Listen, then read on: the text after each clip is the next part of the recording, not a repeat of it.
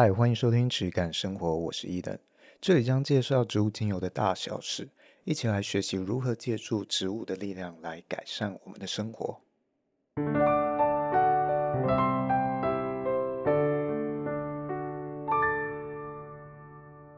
欢迎收听这集的质感生活，我是伊登，我是轩。那今天呢，我们来概览的讲一下，怎么样把精油融入我们的生活。嗯，到底精油可以有哪些的使用方式在我们的生活里面？那今天呢，为什么要讲这集？就是给还不太熟悉精油的人，可以去想象，哎，原来精油也可以用在这方面啊。哦，就是可能大家刚接触精油，可能都是在。熏香方面，那其实除了熏香之外，还有非常多非常多精油可以用的地方。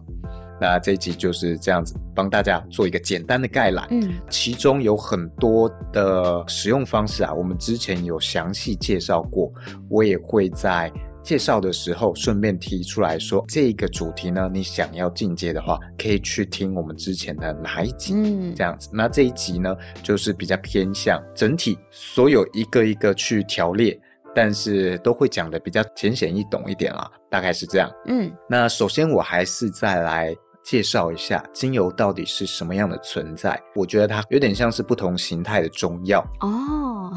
我们在制作中药的时候呢，会有不同的炮制方式，有可能是打成粉啊，或者是做成汤药或药丸。这种呢，就是针对不一样的需求或身体状况呢，它会去对应做成不同的形式或不同的加工方式。如果你把这些草药啊、植物或者木头呢，你去拿去蒸馏桶蒸馏出来的精油呢，其实这种蒸馏啊，也是一种炮制方式，所以你可以把它当成是不同形态的药材哦。这种的呈现方式呢，跟中药蛮像的一点，就是在它是用这个植物的整体哦，它把它转化了一种生命形态，这样子去使用。这是跟西药啊比较不一样的地方。西药它比较偏向是它只抽取其中的一种成分。它去检测测试过这个成分有某种效力，所以它抽出这个成分去用，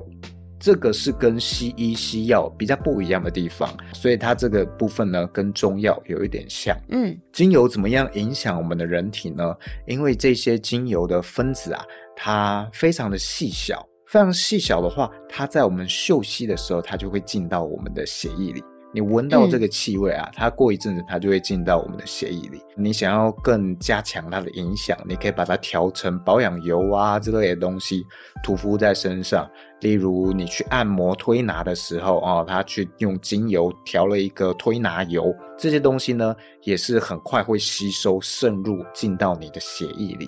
你在无论是嗅吸闻到精油，或者是涂抹在肌肤上，几个小时以后，这些东西都在你的血液里面，或者是尿液里面，可能可以检测得到这个精油的成分，所以它的渗透是非常快的。那在几十个小时之后，它大部分就会排出人体。哦。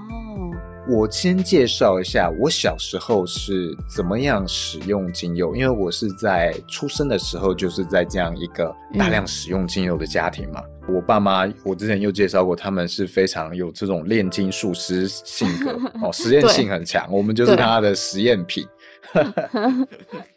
小时候呢，我家里其实这这个之前也提过啊，简单再带一下。就是小时候呢，我家里是没有这些酒精，没有这个优碘。那时候大家受伤还很常用优碘，对，或者这种呃小护士药膏，对对对，这些我家通通没有看过，我也不知道有这些东西的存在。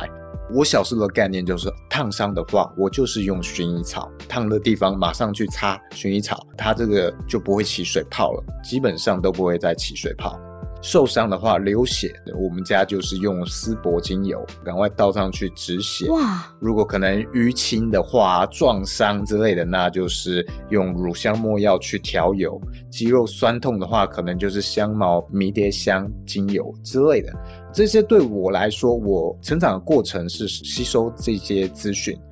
那我其实是非常理所当然。对我来说是非常自然的一种使用。我是直到了大概小学受伤啊，学校有保健室，去了之后，那个保健室阿姨给我用酒精，然后给我用优点，我就觉得哎，很奇怪，原来我才知道其他人受伤是用这种东西，只有我家不太一样。但是我的成长过程中，这些东西也是完美的代替了酒精优点这些东西，哦、完全没有任何的状况。甚至于我曾经受过很大的一些皮肉伤啊之类的撞伤，很大的伤疤，甚至可能是要缝针的那一种伤。但是我们家还是实验性质，那就都用这种精油，也是恢复得很好。这的确也是比较超出我们一般人的认知，因为刚刚我的就是你在讲你的小时候的故事的时候，让我有一种画面，很像是那种你是从那种巫师 巫术家庭成长出来，然后 然后你到一般世界发现，哎，怎么大家都跟我用的不太一样？对，原来大家不用这。这种好草药什么的哦，原来大家家里没有这个熬药的汤锅，对，有一种这种感觉。但是呢，其实，在很多国家，他们是很习惯这样子去使用的。然后，例如这个澳洲的茶树或者是尤加利精油，他们就有这样子应用在生活里面的习惯。嗯或像是欧洲都很习惯这样子应用，因为那个东西就是他们开架上面有的东西，嗯、他们就有很多精油的选择。我这边有一个小小问题是，是因为其实 Eden 有在我们前几集其实都有讲过，有一些东西它可能浓度或者它比较刺激，所以比较不适合直接用在皮肤上嘛。所以当你小时候在试的时候，或者是你们家在尝试这些东西的过程中，有没有哪一些特别的？精油品相可能是需要去做调和才可以用在皮肤上，会比较好的。呃，基本上大部分的状况，如果你不熟悉这些精油，都建议你先用这个温和的基础油或冷压油，哦、先去做调和稀释。嗯，最好是浓度不要太高哦，二点五 percent。如果是针对性比较强的急用的，五到十 percent 是比较好。哦、OK，像薰衣草啊、哦，这个就比较温和，你烫伤这样子去抹是 OK。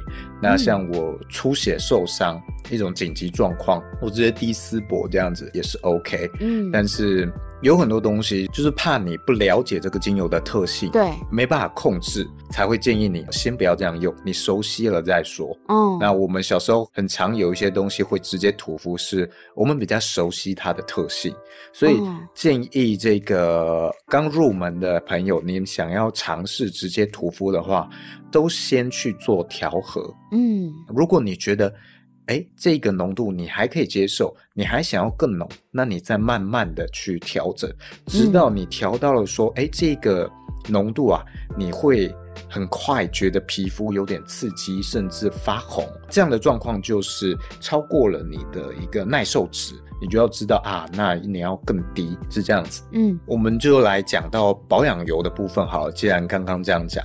保养油是大家在可能体验过精油熏香之后，蛮常会进阶到的一个选择，嗯，就是用精油加冷压油去调一个我们日常的保养油。如果对基底油、植物油、冷压油这方面的选择有兴趣的话，可以去听 EP 三十三跟这个 EP 八的部分。嗯，简单来说就是。我们把精油跟这个比较温和的保养油啊调和之后，它就是一个比较适合我们大面积涂抹跟比较频繁去涂抹的一种日常的调理。例如，你可能想要消炎止痛啊，那你加入一些你觉得可以消炎止痛的精油在里面。例如，你是想要美白或代谢肌肤的一些老化的细胞。哦，促进它生长，刺激新生。对，刺激新生，那你就加入相关你认为有这方面效果的这些保养油呢？因为它的浓度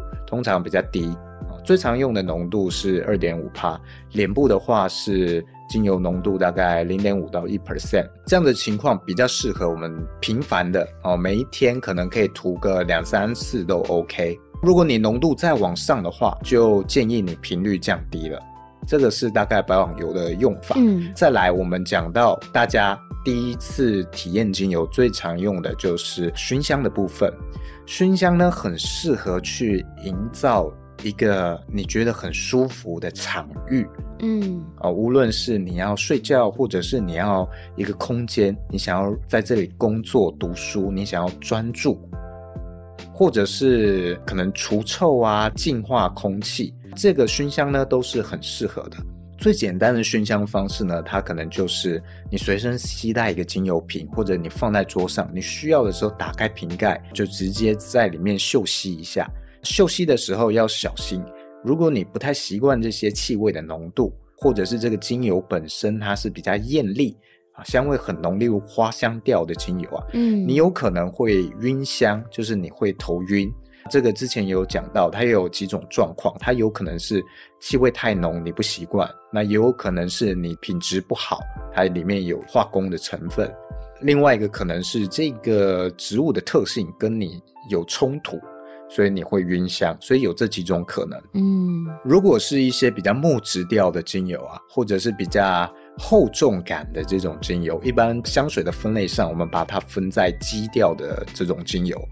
你可能打开之后，像摇晃红酒杯里面的这个葡萄酒一样，让它摇一摇这个瓶子，让它醒一下，味道会比较挥发出来。这个是我们在直接嗅吸时候可以使用的方式。嗯，其他方式呢，最简单的扩香方式就是你可以滴到一些会吸收精油的器皿上。通常这些东西呢，都是没有上漆的器具，例如没有上漆的木头，没有上漆的陶瓷片，这种我们叫赤陶，或者是石膏、水泥，这些都是不错的。但是它的熏香效果非常的差，可能在一公尺的范围就已经有点极限了，超过这个距离啊，你几乎闻不太到。所以这个东西最好是在你手边，或者是你工作的桌上，嗯，或者是你放在你睡觉的床头柜旁边。其实现在蛮多人的办公环境，它可能就是是一格一格的，所以感觉也是蛮适合用像这样子的方式，自己又闻得到，然后又不太会去影响到别人。对，其实我觉得这个是一个重点，不要影响别人，因为你觉得香的气味，别人不一定觉得香。对，无论是他身体上没办法接受，或者是呃，你用一个化工的气味，人家有反应，人家比较敏感。对，你觉得香，他不觉得香。例如最近我们公司的电梯，不知道哪个打扫阿姨啊，喷了超浓超浓的一个熏香的，好像香水一样。哇，嗯，那个一走进去我就很想吐，我受不了。嗯、最近都爬楼梯吗？我会闭气。我戴着口罩，然后再闭气，我实在是很受不了那个气味。它已经好几天了，那个气味都散不掉哦，非常的可怕。哦，有可能那个人就觉得，哎，这个东西香啊，但是觉得香的东西不一定对别人来说觉得香。对，这其实有一点像是台湾人很喜欢吃臭豆腐，都说臭豆腐很香，可是对老外来说，臭豆腐就是臭的，就是像这样子。对啊，所以这个气味的功德心啊，你要注意一下。例如，呃，我自己在出门的时候，我会注意我不要使用太浓的精油，因为那个气味会比较重，哦、我自己会有这样的一个顾虑。但是现在这个社会当中，其实蛮多人很常习惯使用。比如说香水，蛮浓厚的香水，我觉得淡淡的没有关系，但是太浓，嗯，像是我觉得比较常见的状况，反而不是香水，而是止汗喷雾。哦，对，止汗喷雾通常那个气味都有点粗糙粗劣，嗯，它不是一种我觉得很好闻的气味，嗯。但是有些人可能为了止汗呢，啊，他喷非常非常多，在你的腋下啊，嗯，在你的手上。然后那个气味就非常浓，浓到非常可怕。嗯，这个是大家你要注意的，这个可能会影响到别人。对，这种时候呢，我就觉得，哎，这样一个小小的扩香器具啊，它可以吸精油，又不会挥发的太远，其实是蛮适合私人去享受。对，对，而且它还有一个很好的好处，就是它不会发生噪音，所以你放在床头柜去助眠的话，这个是非常好的一个选择。嗯，对。还有一些用法呢，是像是你可以用卫生纸滴，这个是我们在闻香、我们在调香的时候会用到的方式。可能手边我们没有试香纸的时候，卫生纸之类的也是可以的。还有像是如果手边真的没有任何的器具，你也可以拿一个马克杯或者是、呃，任何相关的杯子，嗯，加一些热水，然后滴精油，它可以持续挥发个几分钟到十几分钟，应该是没问题。那个气味会比刚刚讲的木头或者是陶瓷片还要明显一些，因为那个热啊会协助气味的散发，所以这个其实也是一个蛮不错的方式。如果你没有任何器皿，那你想要助眠的话。也许你可以倒一个马克杯的热水放在你的床头柜，嗯，然后滴一个两三滴的精油，那是不错的方式。大家还会很常用的就是水氧机，就是你在那些生活物品的卖场会看到哦，喷水雾的那种。对，其实我个人不是很喜欢这些器具，因为第一，它的扩香效果并没有很好。那这种比较浓稠或木质类的精油啊，它都不适合打，它它那个马达通常打不出来哦，而且它有还有可能会因为这样浓稠的精油而卡住。嗯，再来就是它的水雾会增加空气里面的湿气，对，对，所以这一部分没有很适合台湾的天气。对，真的。但是水氧机真的是蛮便宜的，所以你在入门的时候，我觉得。可以考虑看看，但是如果你要更进阶使用的话，建议你是选用扩香机、扩香机或者是我们叫冷香仪之类的东西，就是它有一个玻璃的器皿去装这个精油，嗯，因为它是玻璃，玻璃也比较不会跟这个精油产生任何的化学变化，它对于精油来说是最安全的一种材质容器。那像刚刚讲到水氧机，它通常是塑胶，而且大部分不是耐腐蚀的塑胶，所以你其实用久了之后，精油会跟器具产生一些反应，它可能会溶出微量的塑化剂。嗯、通常它还是在一个容许的范围内，但是它可能就会多多少少造成你一点负担哦，甚至有些敏感的人可能会觉得不太舒服。嗯，所以扩香机这种玻璃材质，通常是玻璃的器皿配一个木头的底座，这种呢。它比较安全，然后它的扩香效果又很好。那要注意，这种东西它是不用加水，就是直接加精油，所以它的这个啊，直接打出来的就是很浓郁的精油气味。嗯，很容易，你只要开个几十秒钟，它就可以充满你的卧室，效果很不错。唯一唯一的缺点，我觉得就是它消耗精油很快。对，因为一次都要滴好几滴进去。对，那它因为马达震动，然后去扩散它嘛，它其实扩香的效果很好。这个扩香的效果很好，也就代表它消耗的很快。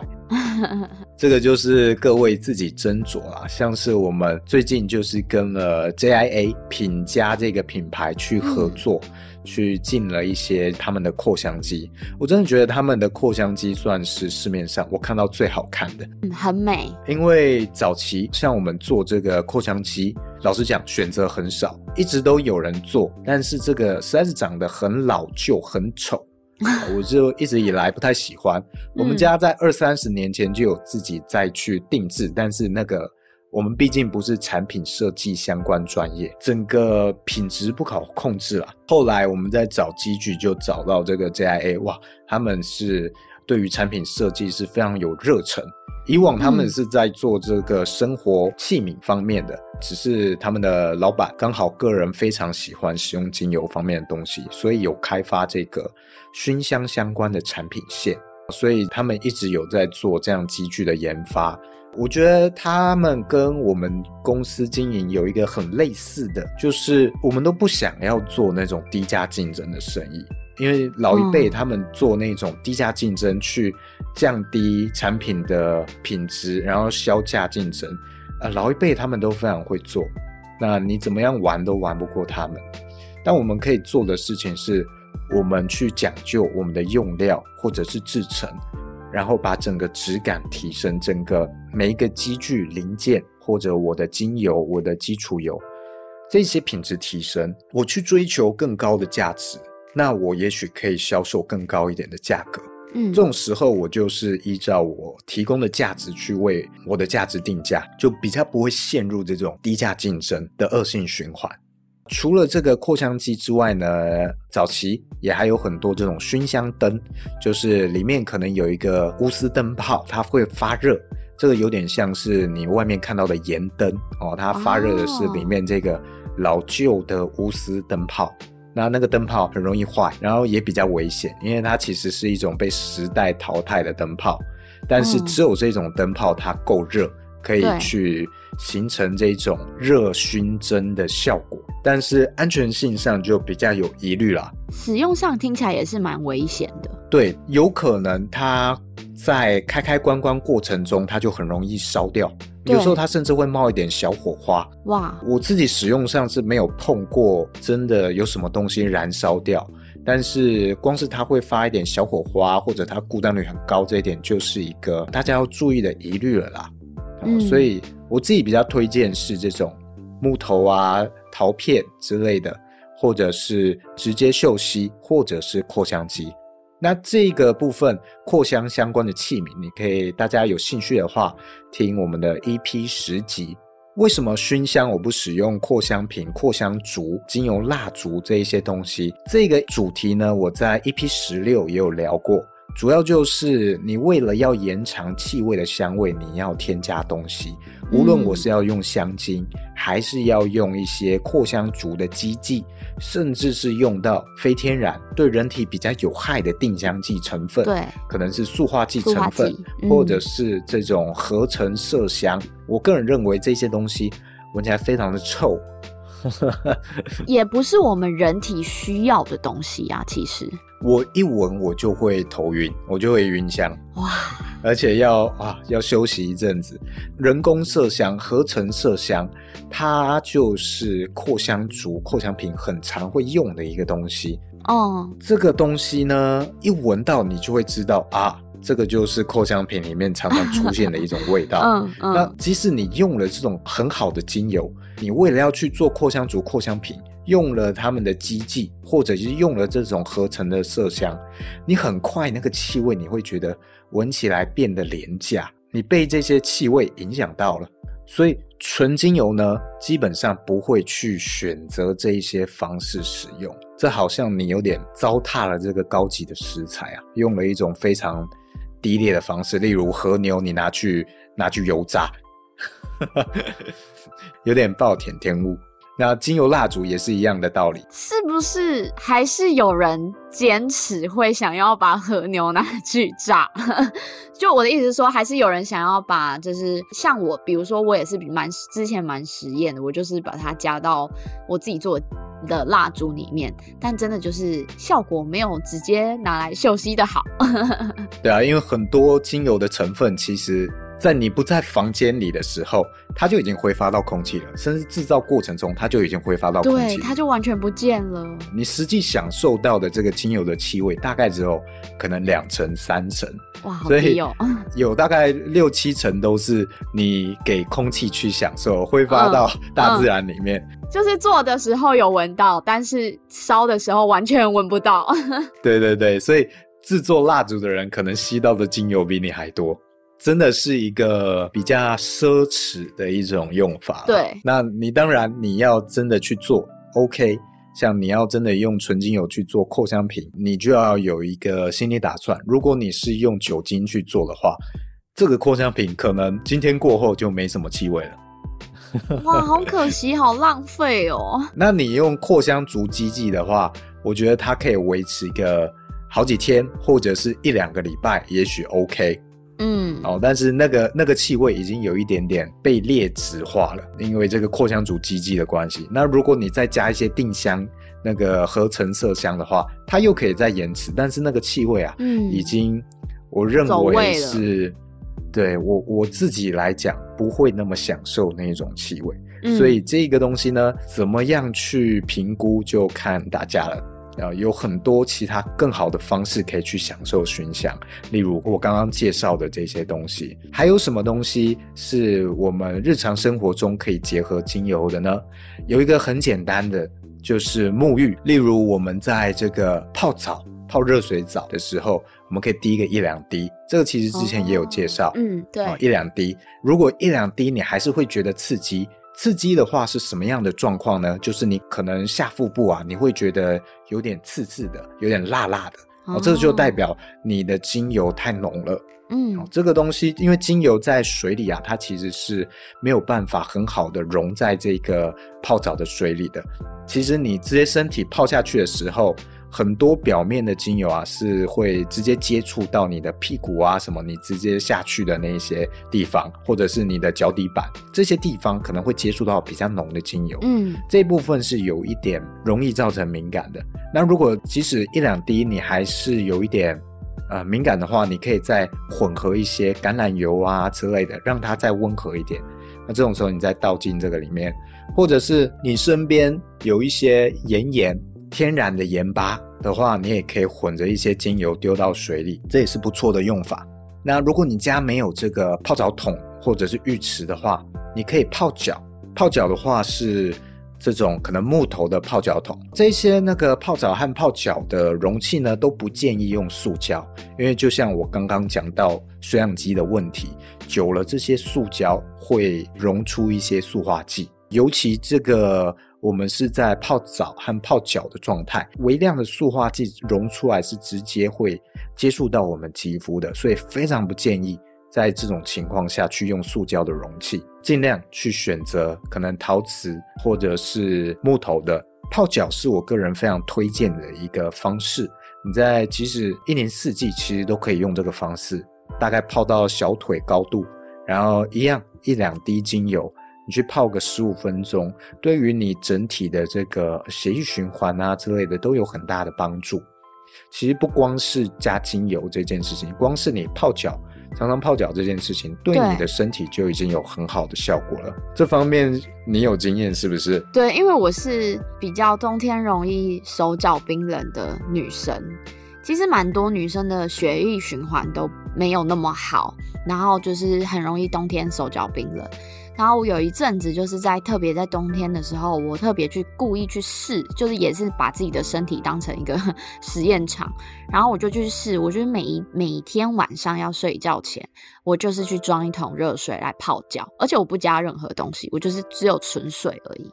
然后其实我觉得我自己的体验啦是，第一，它可以帮你暖脚嘛，因为有时候我们真的会因为手脚冰冷到睡不着。然后你旁边如果又没有人可以借你取暖的话，那你就真的会脚很冰很冰。第一个就是可以改善掉你就是晚上在睡觉的时候脚很冰这件事情。第二个是我觉得它有增加你放松的感觉，所以你更容易入眠。所以我那阵子其实都睡得蛮好。最近可能，比如说最近可能事情比较多啊，比较繁忙的时候，我就会去泡一下脚。我觉得其实是一个蛮舒服的选择，而且其实也不会只固定限定在冬天这件事情，其实夏天也是可以这样做的。对，那尤其像是脚，它的敏感性可能没有我们身体上一些脆弱的肌肤，脸部啊或者是下腹它那么敏感，所以你滴个一两滴精油是。大部分的人是没有问题的，这部分就可以非常的灵活发挥。例如，你今天想要增加更多的血液循环，也许你滴一些姜精油啊之类。那如果你常常要站着，例如你是柜姐之类的哦，那你的脚啊很容易会有静脉曲张啊、水肿，这种时候你也许可以再滴这一类的精油去做调整，像是可能杜松啊什么之类的。哦，这个就非常的灵活，嗯，再来还有什么方式呢？像是蒸脸也是一个方式哦。我们一样可以有一个盆子哦，木头啊这类的盆子，我们装了热水之后，有点像是我们刚刚用热水熏香的方式哦。热水，然后我们滴个几滴精油，可能两到五滴精油，我们就把脸凑过去，闭上眼睛。因为热蒸汽的关系，我的毛孔会打开，那个精油呢就会比较容易吸收到我们的脸部。嗯。那你又不用直接去涂敷这个精油，它算是一种比较间接性、比较温和的方式去吸收精油。嗯，而且吸收的效果还不错，因为热的关系啊，它吸收的很好。对，如果你直接靠近，觉得这个蒸汽啊散发的很快，你可以盖个毛巾跟这个脸盆之间，用个毛巾遮住，去遮挡这个蒸汽。你好像一个小小的蒸汽室一样，那你这样蒸个五分钟哦，其实就会有不错的效果。你这个让我想到我小时候有一个回忆，所以也想跟大家分享，就是呃，我爷爷就是有一次来探亲的时候，然后那时候是我很小的时候，大概国小的时候，然后暑假的样子吧，不知道为什么，可能是作息的关系，还有那时候身体太燥热了，然后热到早上我的眼睛是睁不开，因为眼屎太浓稠到我眼睛睁不开，然后我爷爷就是马上去抓了。不知道是去哪里抓的药草，可能是去中药行吧，就去去抓了药草。他就是一样煮了一盆水，然后把药草丢进去，然后就像你刚刚说的方式，然后把毛巾盖在我的头上，然后就让我去蒸我的整个脸跟眼睛这样子。然后我隔天就完全没有这样的状况，所以我觉得也是蛮有趣的一个回忆，就是有点像是回扣到你刚刚前面说的精油，也有一点像是中药材的一种的感觉。对啊，这个在中医里面是有这。这样的一种医疗的方式的，嗯嗯，再来，你也可以用在卸妆的部分。卸妆的部分就比较不是用精油了，通常是用植物油。我们讲卸妆会有这种水性的，或者是这种油性的卸妆。那我觉得大家比较常会遇到一个状况，像有一些人会说，呃，我比较不适合油性的卸妆，可能他过去的经验，他试过之后，然后就长痘痘。其实呢，我觉得这里面有一个误区，它不见得是不适合油性，而是通常这些卸妆油的油很烂。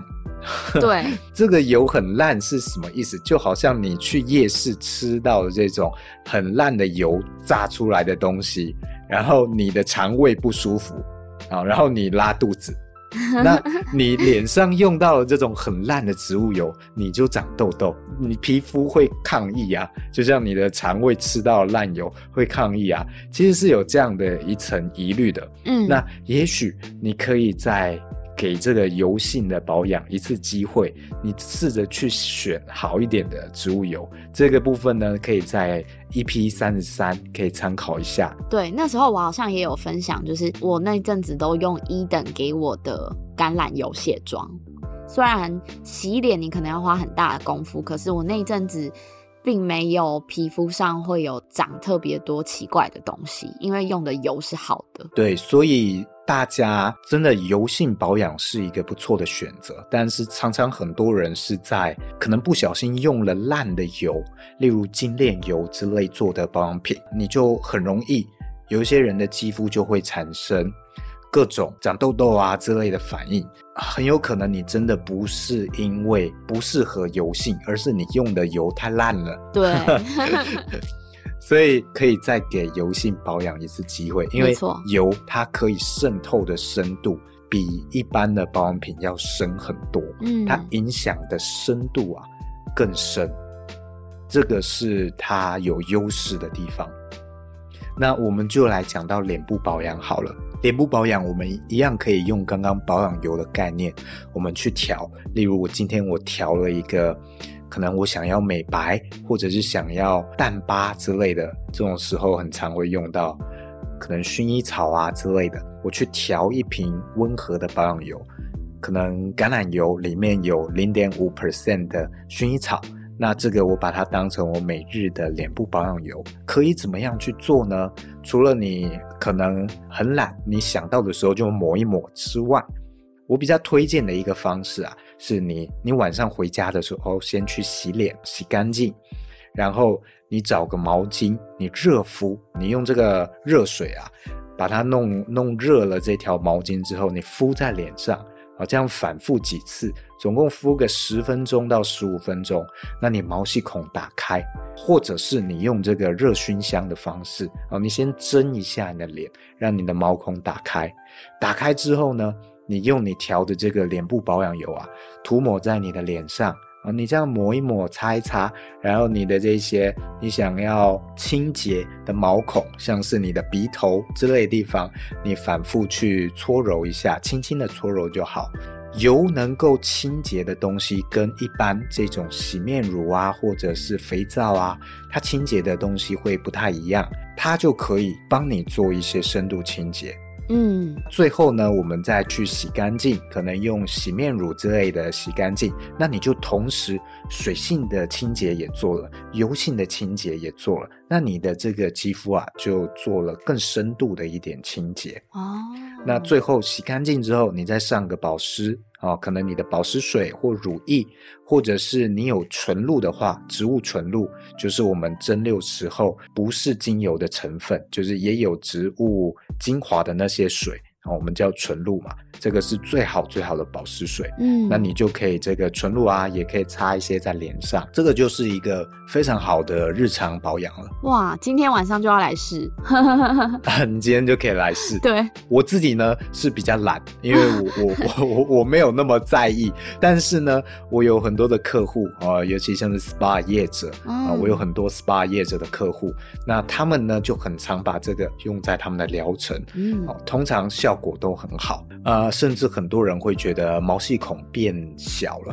也有这样的状况。但我觉得它也有很大程度会是你选用的保养油跟精油，你要不断去测试到底哪一个对你来说是最适合的。甚至你有时候要轮着用，你同一种的配方用久了之后，它会变得比较疲乏。就像呃我们的肠胃，即使是同样一个有营养的东西，你一直吃，它也许。对你身体的吸收效率也有可能下降，也不一定。我们都讲要平均摄取营养嘛，那你的肌肤也要平均摄取营养。嗯，再来还有一个很简单的使用方式，就是加入你的盥洗用品和保养品现成的那些东西，其实也可以拿来调配精油。我比较建议的方式就是你挤出来一坨在手上，然后你加入一滴的精油就好了。无论是你的乳液，或者是洗发精，或者是沐浴乳、洗面乳都可以，就一滴，因为一滴其实对于你手上满满那一坨来说，其实就已经蛮浓了。尤其像是如果你是用洗面乳的话，那个浓度算是偏高，所以如果你觉得刺激的话，你就不要再继续用。但如果你是在沐浴乳之类的话，应该还 OK。那你就一滴，然后你把它抹均匀之后呢，你就可以直接跟着享受这种精油，非常轻松的一种使用方式，而且非常直觉化。所以我自己在这个浴室啊，其实是有非常多精油的，但是浴室的环境其实不是很适合存放精油啦，还是一个阴凉干燥的环境会更适合。这一部分保养品的部分，如果大家有兴趣想要再进阶学习，你可以参考我们的 EP 三十。再来呢，日常清洁用品也可以用精油，例如我们在洗衣机一堆的衣服的时候，你可以滴个一两滴的精油在里面，也也许它就会带上那个气味。嗯，那同时呢，有蛮多的精油也会有这种杀菌或者是清洁的效果，例如柑橘类或者是尤加利，都是不错的精油，你可以选择试试看。只要注意，有一些精油可能会影响到你衣服的颜色，那这部分就要再测试一下。也许你不要加太多柑橘类或尤加利，我经验上是 OK，比较安全的。嗯，可以试试看。像是除了洗衣机之外，洗碗巾啊，或者是你拖地之类你要用的这些清洁用品，都可以试试看，就是加个一两滴在里面。再来呢，我们还可以做成酒精喷雾，各种各样的喷雾。例如，我们今天要做杀菌的洗手液，这个七十五度的酒精，你里面也可以滴一个几滴的茶树精油，或者是尤加利精油，或是甜橙精油都不错。那你今天想要用这个喷雾啊去驱除蚊虫的话，也许你可以滴香茅精油啊，或者是肉桂精油。除螨的话，你可以滴尤加利精油，像很多的枕头喷雾的产品啊，会用尤加利，尤加利加酒精，那他们就会直接喷在床单上啊之类的，它驱逐尘螨的效果很不错。其实这个酒精加精油的方式呢，它就是香水了，调香，我们调精油香水就是这样的方式。可能总共个五 percent 到十 percent 的精油，那我们会分成好几种前中后调的精油，好几种搭配在一起，我们觉得不错的香味，然后加上七十五或九十五度的酒精，那我们就可以喷在我们的肌肤上，当我们日常的香水。纯精油去做香水的话呢，它的持香度啊比较差，因为你没有去用香精嘛。那你也没有去用定香剂的成分，所以它通常两到三个小时就会变得很淡，需要补喷。对，这个是大家需要注意的。但是它的气味变化的层次是非常丰富。你刚喷下去，跟十五分钟后去闻，半个小时后去闻，一个小时后去闻，那个气味的感觉都不一样。尤其是这个精油，它本身的每一种精油，它就是非常丰富的气味。你只要少数几个精油呢，就可以调配出我们会觉得层次很丰富啊，闻起来很高级的气味。这个是很多调香师喜欢用纯精油的一个原因。嗯，这一部分呢，大家如果喜欢，可以去听 EP 十九，我们有介绍基础的调香方式。除此之外，我们还可以拿来除臭。除臭就像是我们有时候新买了一个衣柜，结果它喷了很重的，可能一种，我不知道你有没有闻过，便宜家具会有一个有很奇怪的臭味。对，哦，那。有时候那个气味是有点毒的，那我们会想要散发掉那个味道，但是抽屉啊，是你即使用久了，它还是很难完全挥发掉的，或者是你的抽屉久了，它有一点点的气味，你可以拿个卫生纸，或者是名片，或者是手帕，你滴一些精油，然后就放在那个衣柜里面，精油啊可以充斥那个环境。它就比较容易去盖过那个气味，让那个气味淡化掉。我现在就是这样用的，所以这个是一个蛮简易的使用方式。哦，甚至是你没有任何器具，你家里也没有马克杯做热熏香，你也可以用类似的方式滴在卫生纸上，然后你放在床头柜辅助你睡觉，或者是你放在你的桌上，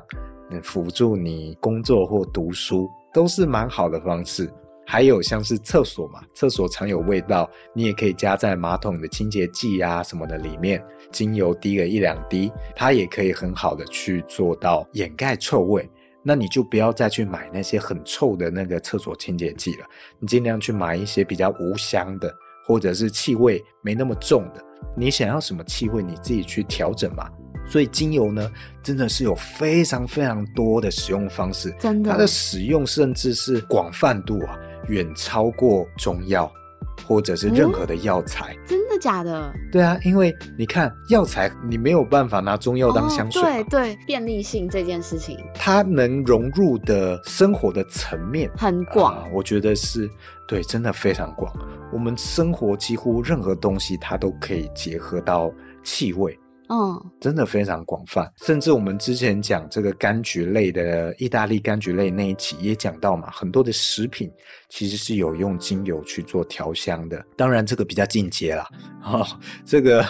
像是精油要做调酒之类的也是可以，但是这个太进阶了，我们就比较不建议大家新手的状态去尝试。嗯，甚至你不知道你手上精油到底是什么品质，然后你就拿去调酒，哇，那个实在太危险，你根本不知道你自己在吃什么。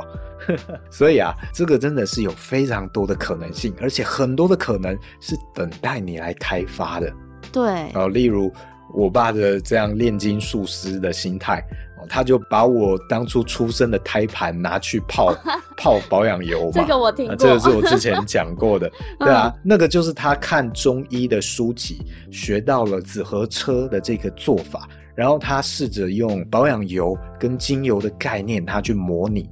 所以非常多这些，无论是中医、西医或者草药学、阿育吠陀，各式各样，我们世界上有这么多这么多的对于自然的衍生应用，都是我们可以参考的对象。这些都有可能是精油可以结合的地方。所以今天轩，你这样整集听下来，你还有没有什么疑问？没有，但我有一个就是唯一推荐的是，因为也是跟着伊登在旁边学习蛮多精油相关的知识嘛。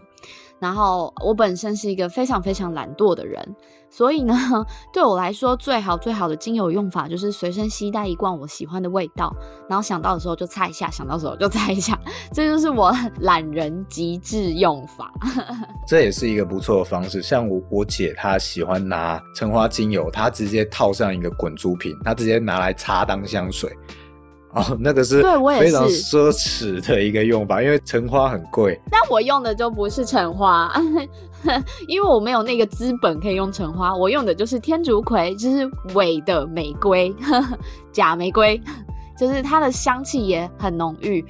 对，然后也对我来说也不错，这样子。对，那只是要注意，这样用的话，你要小心它的刺激性，你一定要很留意自己会不会觉得刺刺的，或者是啊、呃、敏感发红，这个是要注意的啦。呃，嗯、也在这边呼吁大家，虽然精油这么好用，但是有一些人会陷入一种过度依赖，过度依赖他就觉得我睡眠我一定要点薰衣草，哦、我一定要用薰衣草助眠，我今天没有点薰衣草我就睡不着。我觉得我睡眠不完整，仪式不完整，这种就是你走到了一个比较不健康的状况，你过度依赖了。嗯，这些植物、这些精油呢，都是在辅助我们，我们都是在借精油的力量，试着让我们回到某种正轨、某种比较平衡的状态。所以我都常常说。我们最理想的状态啊，真正健康的人是不用吃药啊，不用吃什么啊很补的东西，不需要这些东西，那个是最理想的状态，因为我们本身就达成了平衡了嘛。但是现在有谁能够这样？很困难，很难。对啊，大家都在一个多多少少有失衡的状态啊。我们借助这些植物的力量，试着来改善。但是我们不要过度依赖，对，不要你觉得我一定要有什么精油，我才能够怎么样，然后有一点患得患失，尽量不要这样。我知道有一些喜欢精油的玩家或者是芳疗师，哇，上百种的精油，听到别人说这个精油有什么效果，你就赶快去收集，那你也不管那个的品质如何，你也没有去深入了解你自己手上的这些精油，你就很有可能会。散尽家财哦，当然你的 财力够的话没有关系，但是精油这些植物啊，你其实只要有少少几瓶，够了解它的话，它就很足以涵盖你的生活了。像我近常在跑的品相啊，大概有五十种左右，我也不是每一种都常常用在日常生活里。有一些精油我觉得很适合我，我习惯用，那它涵盖我生活层面就很广。以上就是大概这一集。如果大家有什么自己喜欢的使用精油的方式，方式或者你特别喜欢哪一支精油，嗯、你们也可以在这个评论留言告诉我们。对，跟我们互动。或有什么想要听的主题啊，想要询问的，都可以评论留言告诉我们。那这一集就大概是这样，谢谢大家，拜拜，拜拜。